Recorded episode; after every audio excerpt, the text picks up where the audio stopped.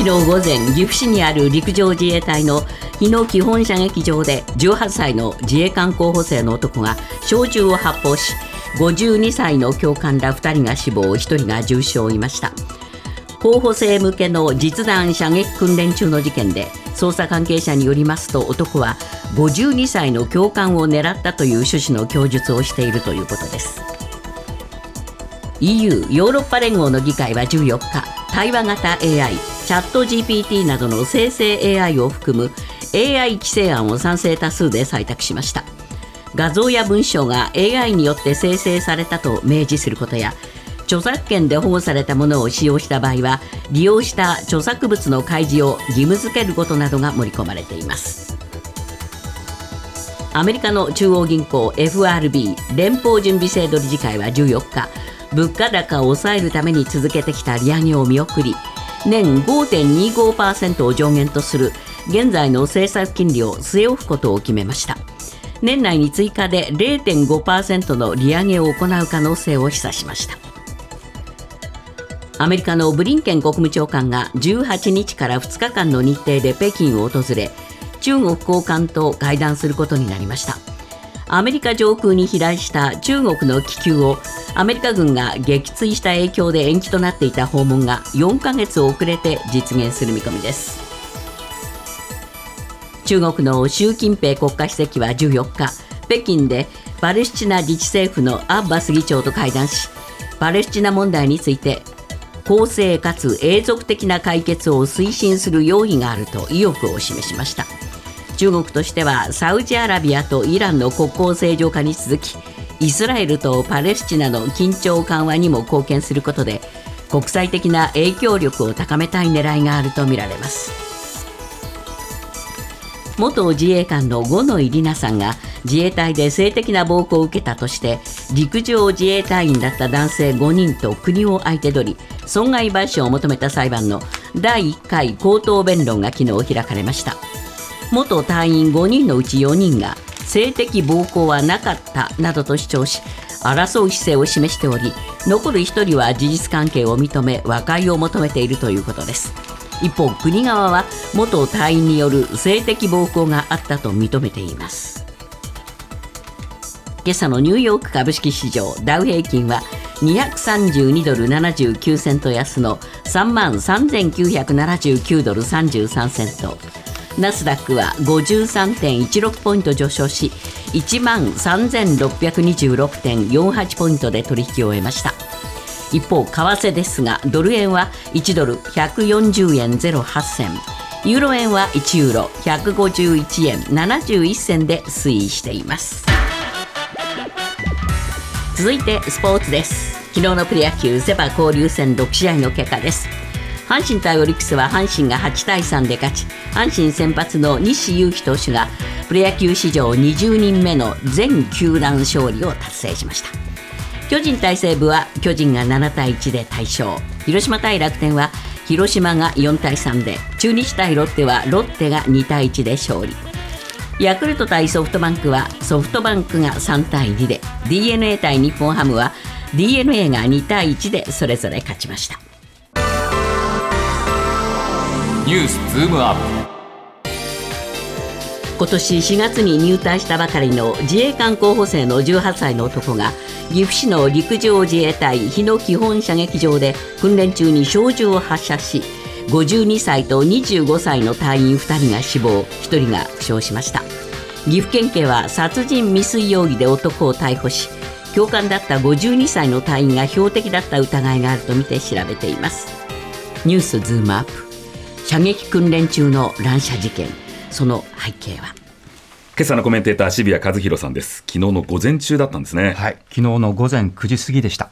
あの射撃訓練中の18歳の男があの射撃訓練のレーンに入る前の待機所で3人の隊員に向けて小銃をまあ突然発砲したということです、はい、で最初に撃たれたのは25歳の隊員で52歳の隊員も撃たれました、えー、でどうも狙ったのはこの52歳の隊員教官であっ、はい。で25歳の隊員はその間にいたので、ええ。邪魔だから撃ったといったような供述をしているというふうに伝えられています。そうなんですね。でさらにですね死傷した3人とは別の隊員の肩書きを叫んでいたという証言もあって、うん。ですから、まあ、動機は完全に分かったわけではないということですね、い、ずれにしてもこの18歳とそれから52歳の教官たちとの間でええ。何かがあった可能性があるというこういうことになりますね。はい、しかもこれ訓練の最終段階ですから、はい。もう少ししたらこの候補生から次なるステップに移る、ええ。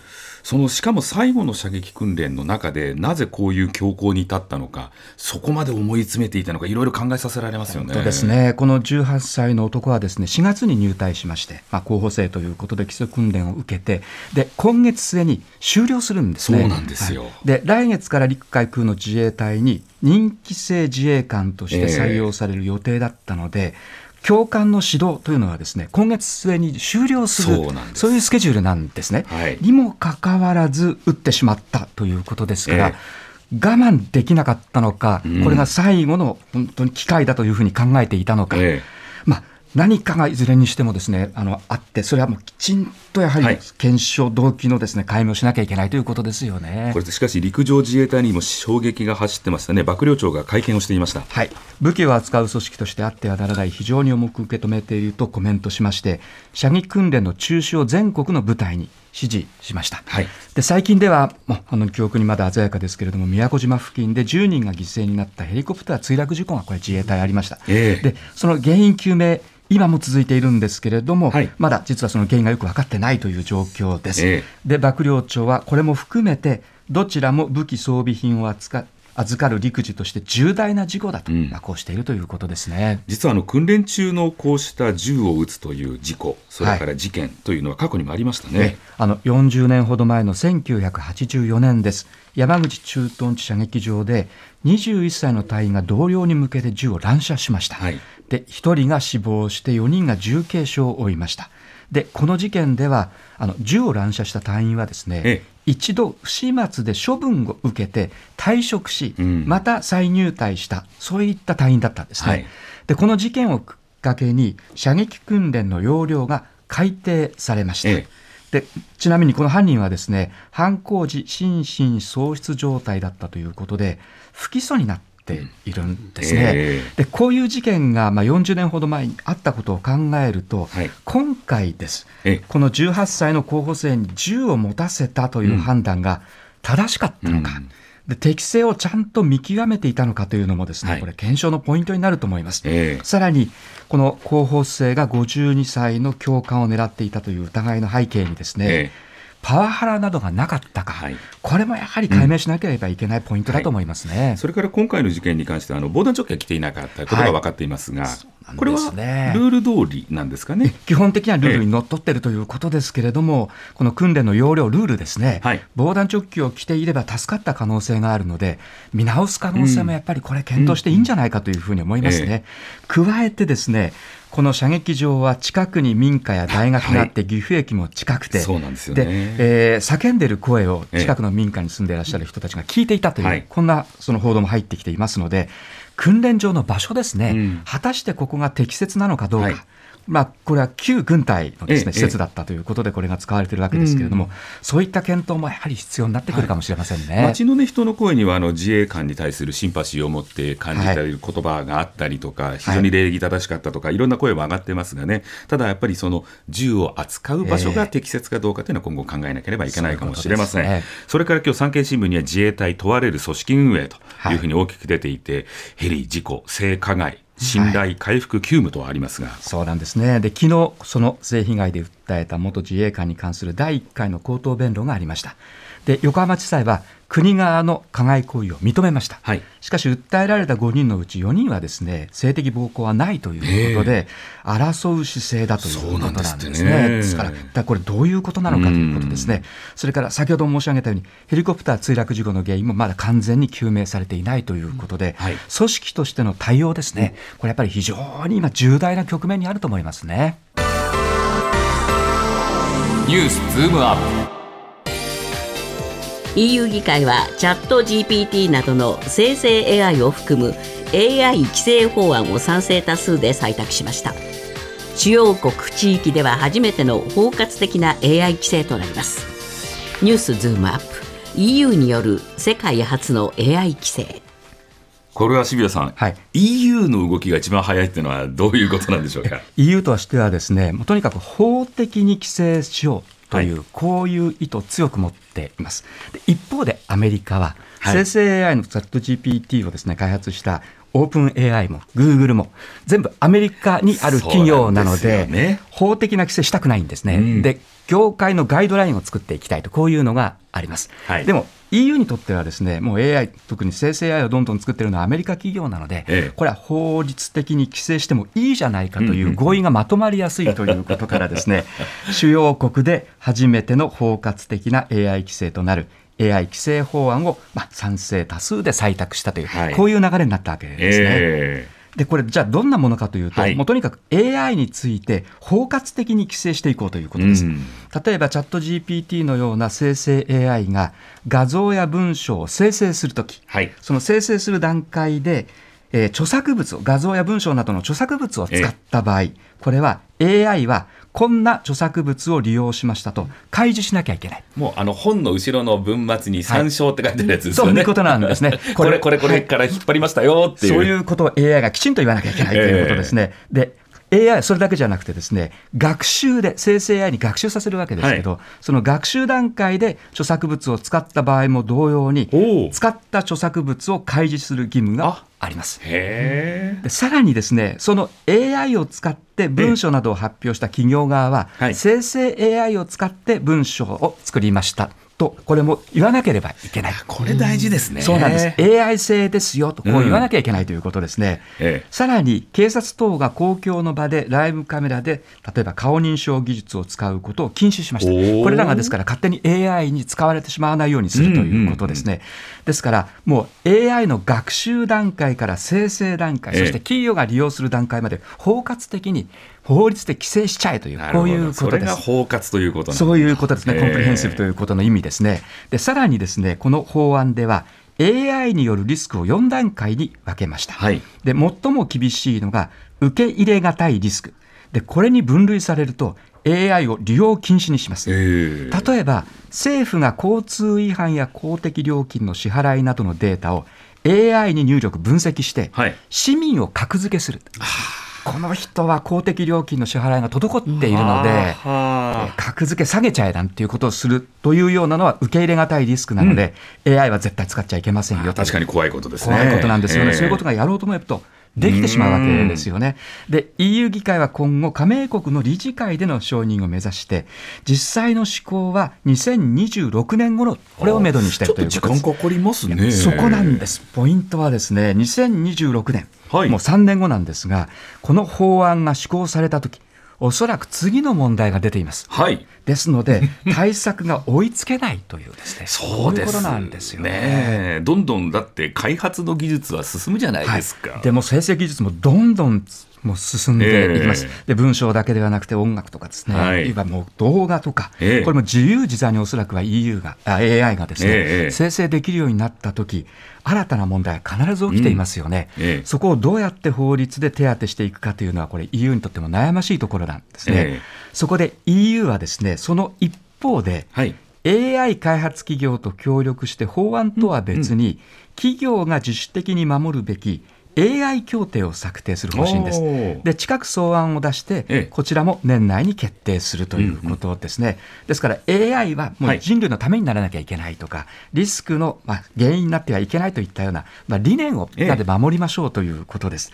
で実際に EU と Google の間でこの AI 協定を作ることで合意していて、はいさらにロイターの報道ですと EU のこの委員とチャット GPT を作ったオープン AI のサム・アルトマン CEO がはい今月中に会談するという、こういう見通しも出てきています。アルトマン CEO って自分たちも当事者なんですが、あのはい国際的な枠組みが必要だったら必ずずっと訴え続けてますよね。そういうことなんですね。こうなると、じゃあ EU だけじゃなくて、他でも広がらなければ当然、これははいうまくいかないですよね。そういうことですね。そこでアメリカなんです。アメリカは基本的にはですね、業界の、まあ、緩いどちらかといえば、ガイドラインで、まあ、ルール作りをしていこうということなんですが、これは法律ではなく。そうなんです、んただ、そのアメリカでも議会で超党派で法整備の議論が出てきました。そうなんですか。ですから、まあ、アメリカでもかなり危機感を持っていええる人たちも動き出しているということで、ですね、はいアメリカの動向もちょっとこれまでとは様相が変わってきました。はい。でさらに国連のグテーレス事務総長は AI を規制するために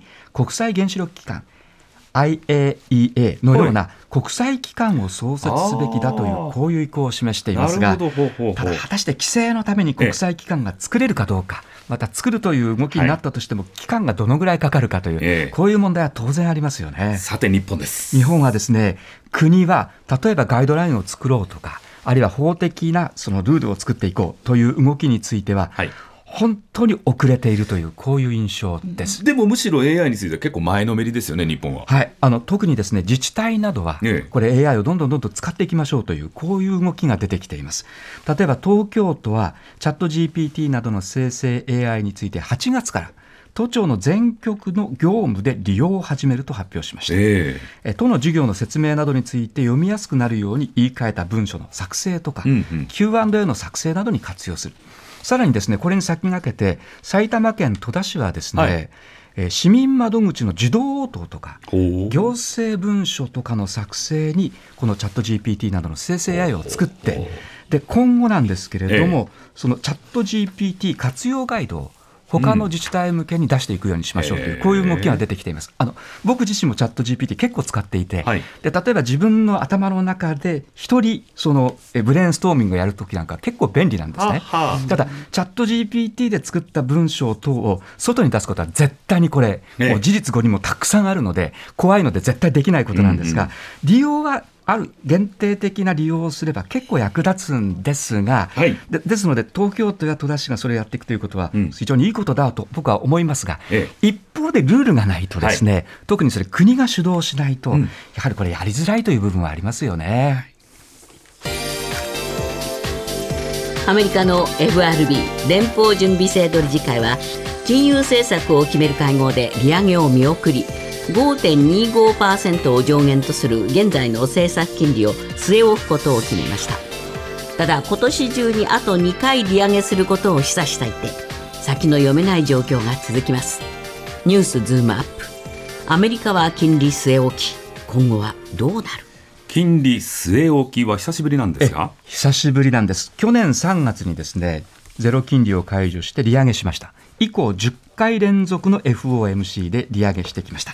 で、今回11回ぶりに据え置きということです。はいで、その理由は、えー政策金利が16年ぶりの水準、つまり5.25%上限という水準に達して、金融環境が引き締まってきた。うん。でさらに金融環境の引き締まりで、アメリカの地銀の破綻もですね、起きてしまって、はかさらにアメリカの地銀を中心に融資態度が厳しくなっているので、時間をかけて経済物価の動向を見極める必要があると判断したという、こういう理由からです。これは渋谷さんどうなんですか、えこれ、金融機関にですねええ。ストレスがかかっているとはい。いうことですね、で金融機関が保有しているアメリカ国債が利上げによって、ええ。その評価額がどんどん下がっているんです、うん。そうすると、その地銀、金融機関、大丈夫かということでうん、預金が流出していくという、はい。実はこういう動きがじわじわじわじわ出てきているので、さらに利上げして、アメリカ国債の評価額を下げてしまうリスクをですね、うん。意識せざるを得なくなったという、うん。こういうことですね。でさらに市場はですね、はい。この据え置きは予想していました。予想通りでした、ええ。で金利先物市場は14日朝の時点で政策金利の据え置きをええ。9割以上織り込んでいました、あの利利回りで大体わかるんですね、うん。どのぐらいの人たちが、うなんですね。えあの据え置きをええ。その織り込んでいたか、ですので市場の関心は次の7月のはい。FOMC です。ええ。ここで利上げをするのか、はい。据え置くのかの予想が今、拮抗している市場ではという、こういう状況ですね。ええ。で今後の経済の見通しですが、どうなるんでしょう、えーインフレ沈静化に向けて引き締めを再開する可能性が高いというシグナルを発しました。はいですので、今後0.5%合計でええ追加の利上げを行う可能性を示唆するしたので、これから0.2%ずつ2回利上げを行う可能性がまだ残っているということですうん。これはですね、ちょっとタカ派的だなというふうに受け止められて、えードル高円安になったという、その一つの理由になりましたね。えええええでパウエルさんはですね会見で、はい利下げは2、3年先の話だと、こういうふうに言ったのも、これまだやるのか、まだタカ派的なのかというですね、ちょっとがっかり感を市場に与えたという、こういうことになりましたね。TBS ラジオポッドキャストで配信中ゼロプリラジオ聞くことできるパーソナリティは LGBTQ ハーフプラスサイズなどめちゃくちゃ個性的な4人組クリエイターユニット。午前0時のプリンセスです。ゼロプリラジオもう好きなもん食べな。好きなの何でも鍋に入れたら鍋なんだから。マクド鍋に入れちゃおう。そしたら全部鍋。おならが出ちゃったことを何て言いますか？プリグランスバズーカ。ちなみにおしゃれではないよ。ゼロプリラジオ笑ってるやん。こんな感じになります笑い方海賊になります。おうち最後にこの CM 聞いてるみんなに一言。お前お前なんで言ったとにかく聞いてくださいゼロプリで検索ゼロプリラジオ毎週土曜午前0時に配信それではポッドキャストで会いましょうせーのほなまたゼロプリレディオ